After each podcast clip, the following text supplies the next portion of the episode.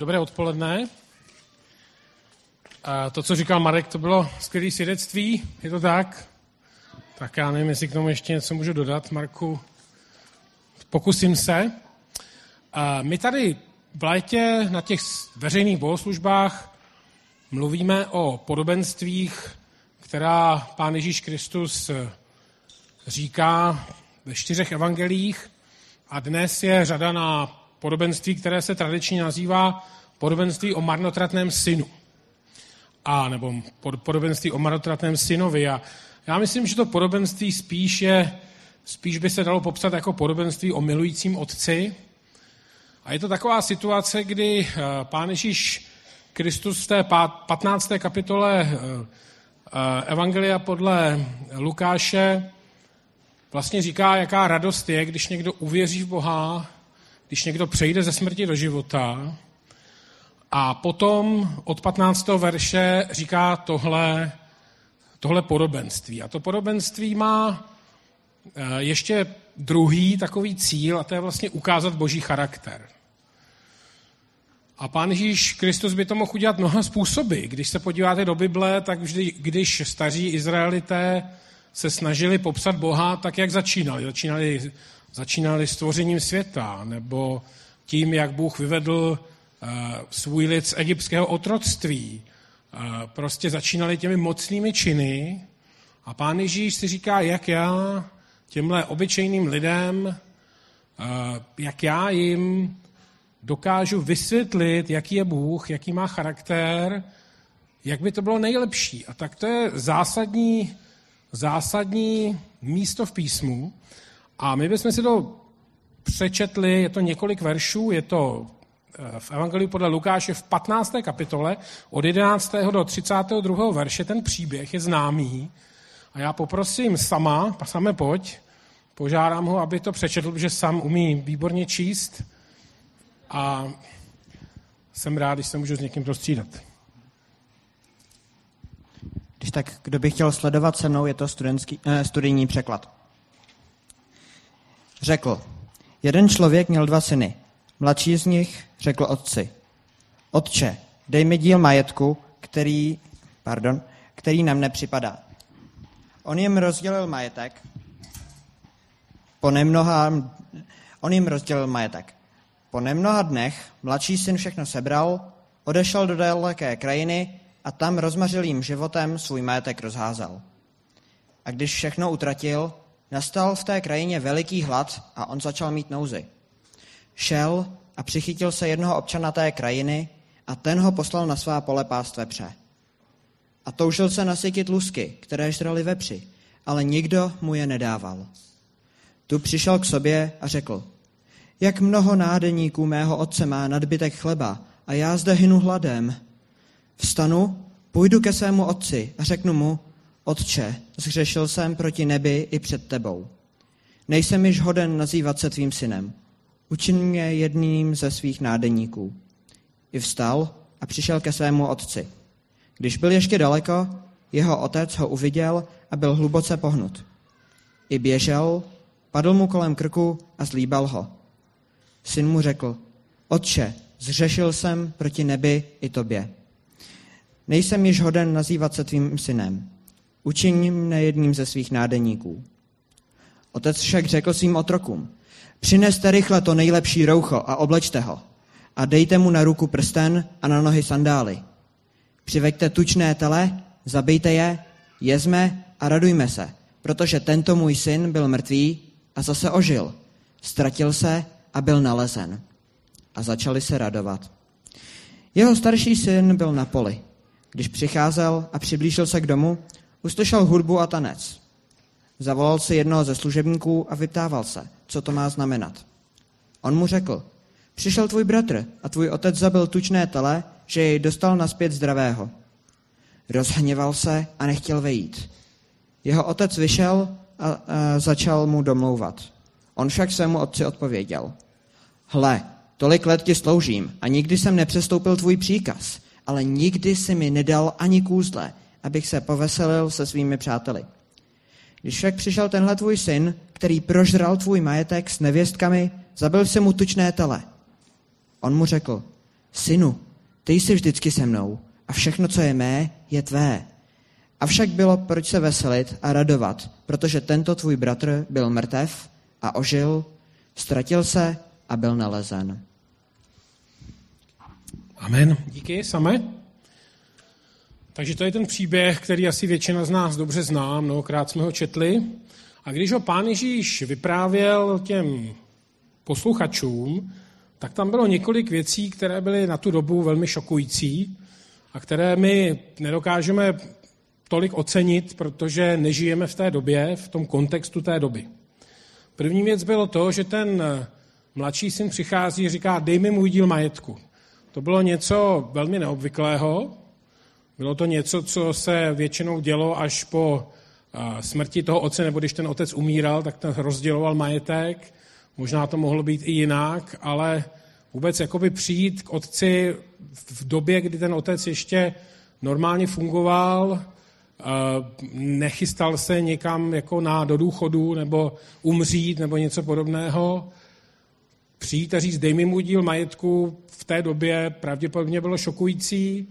Bylo to něco, co bylo kulturně vlastně jakoby nemožné. A on přišel a řekl to a ten otec mu ten díl majetku dal. Tak to byla první věc, která ty posluchače šokovala. Druhá věc byla ta, že ten syn rozházel eh, ten majetek, rozházel ty peníze, eh, nevíme, jestli jel do Las Vegas, nevíme, jestli to bylo v kasínu, eh, nevíme, jestli to bylo na automatech, nebo prostě nějak jinak, to nevíme úplně, ale prostě rozházel to takovým zhýřilým způsobem života a nakonec měl hlad, zůstal sám a musel vzít práci ve vepříně. Pracoval jste někdo někdy ve vepříně? No, vidíte to.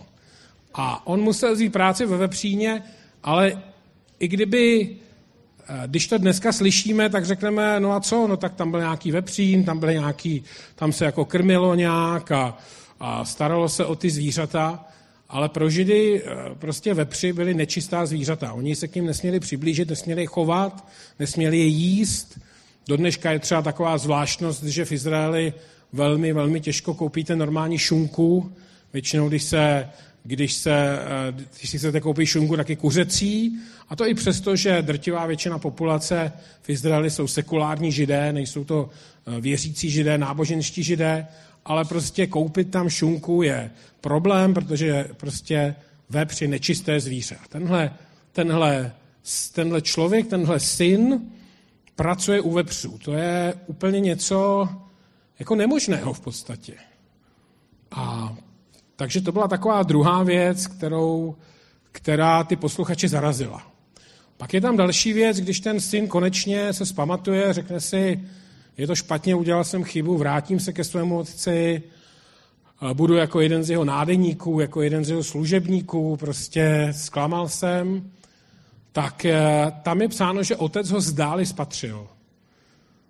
A vypadá to tak, že ho vyhlížel. To není v tom biblickém textu, že ho vyhlížel, ale mm, nemyslím si, že by byla jako náhoda, že by ten otec zrovna tak jako si říkal, tak teď si udělám jako pohodu na střeše někde, že oni měli že ty v Izraeli ty ploché střechy, kde se odpočívalo, tak už je stín, tak, se, tak si vlezu na střechu a tam si jako dám něco dobrýho a zrovna uviděl toho syna, jak kráčí z dálky, nebo vylez někam na kopec a zrovna ho uviděl, asi to tak úplně nebylo.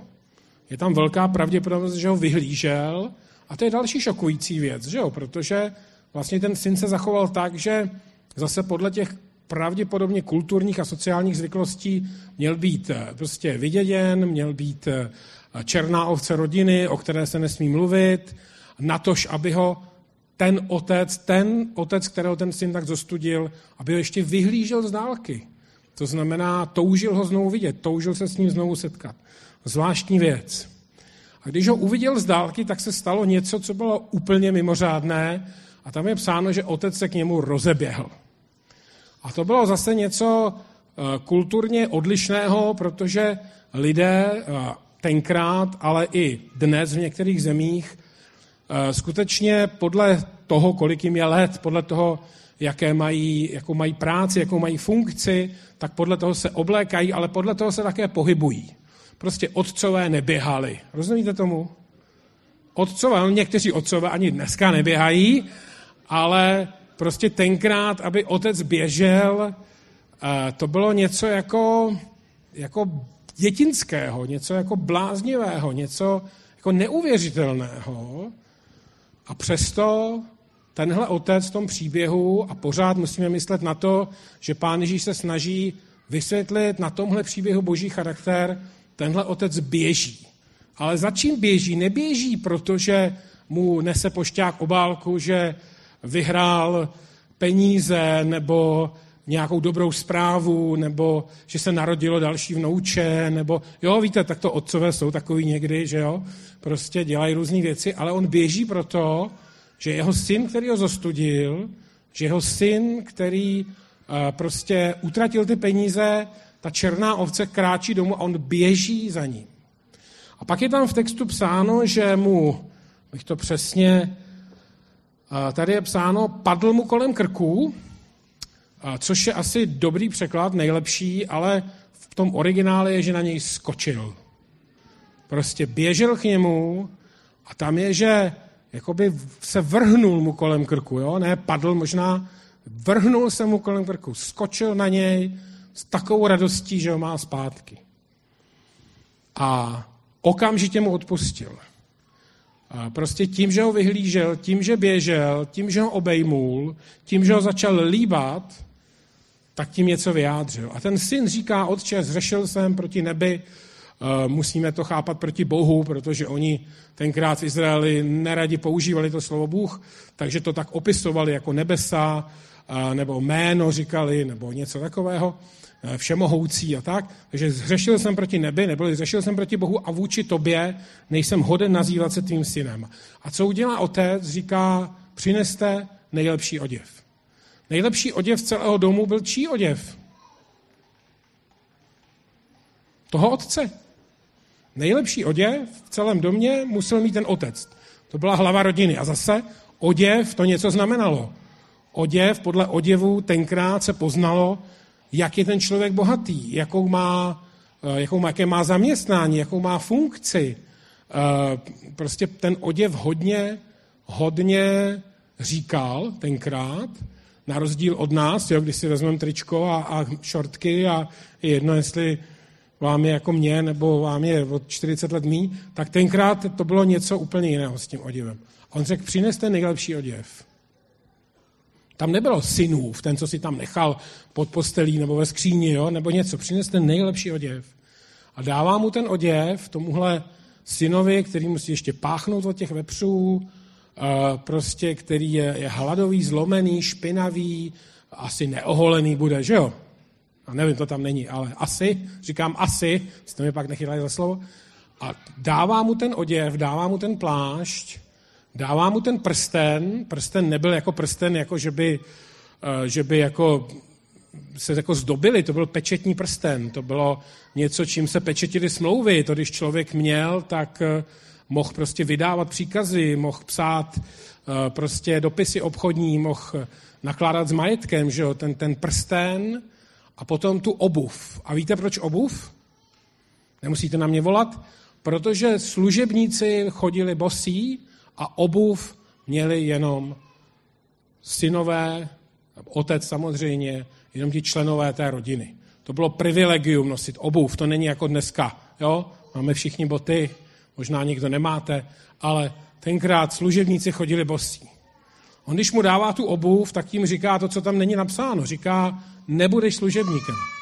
Jseš syn a já v tuhle chvíli, aniž by si musel prokázat, že tvoje lítost je upřímná, aniž by si musel odpracovat si část toho, co si utratil, aniž by si si musel zasloužit moji lásku, tak v tuhle chvíli tady máš oděv, plášť, tady máš prsten pečetní a tady máš boty. To znamená, nejsi služebník, jsi syn, nic jiného. A vždycky se byl můj syn, ať se stalo, co se stalo.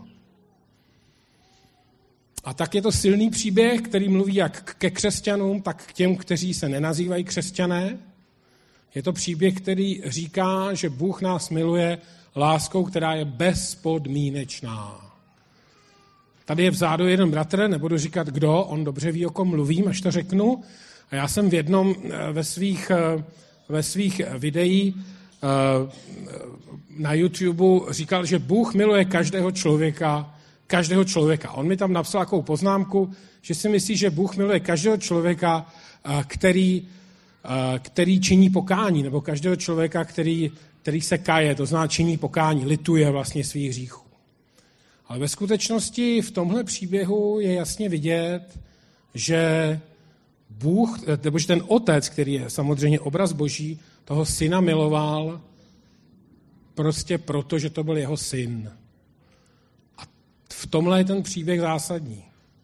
My můžeme přijít k Bohu a nepotřebujeme si to odpracovat. My můžeme přijít k Bohu, můžeme udělat velké věci, můžeme Boha zostudit, můžeme zostudit svoji rodinu, můžeme si zadělat na velké problémy ve svém životě, můžeme přijít opravdu od vepřů, to znamená z marastu, z něčeho těžkého, špinavého, ošklivého.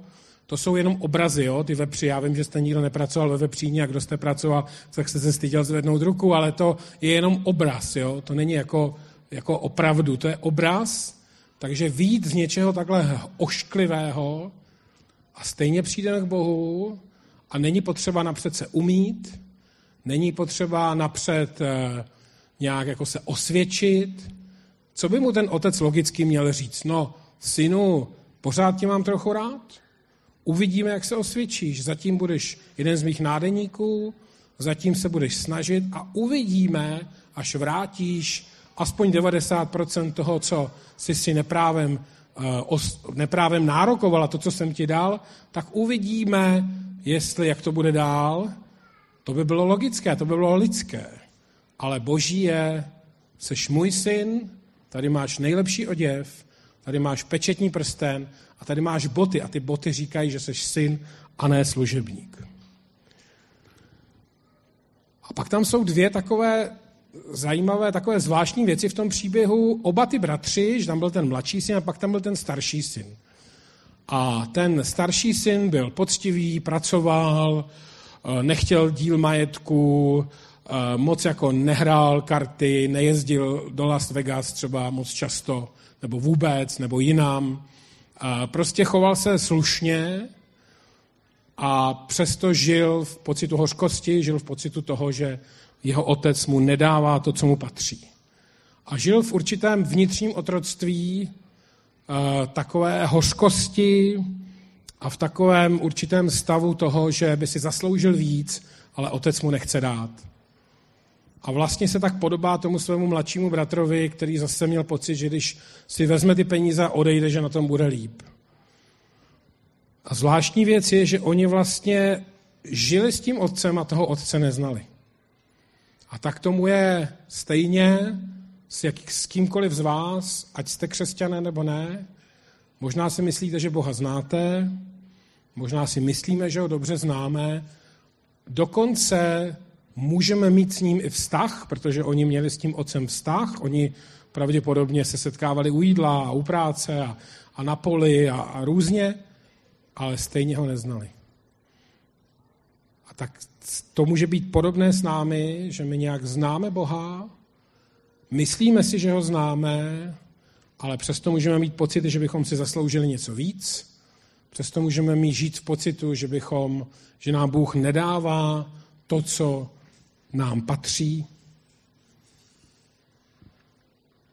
že je nespravedlivý, že je tvrdý, že je vzdálený. A na závěr, co nám ten příběh má říct? Je tady Bůh, který tě miluje, je tady nebeský otec, který tě vyhlíží, ať si kdekoliv, v jakékoliv situaci, těžké situaci, čeká na tebe, až k němu přijdeš.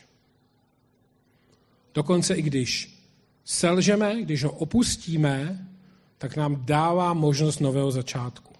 A je na to takový verš ve 2. Timoteově 2.13, je psáno, jsme-li nevěrní, on, myšleno Bůh, zůstává věrný, neboť nemůže zapřít sám sebe.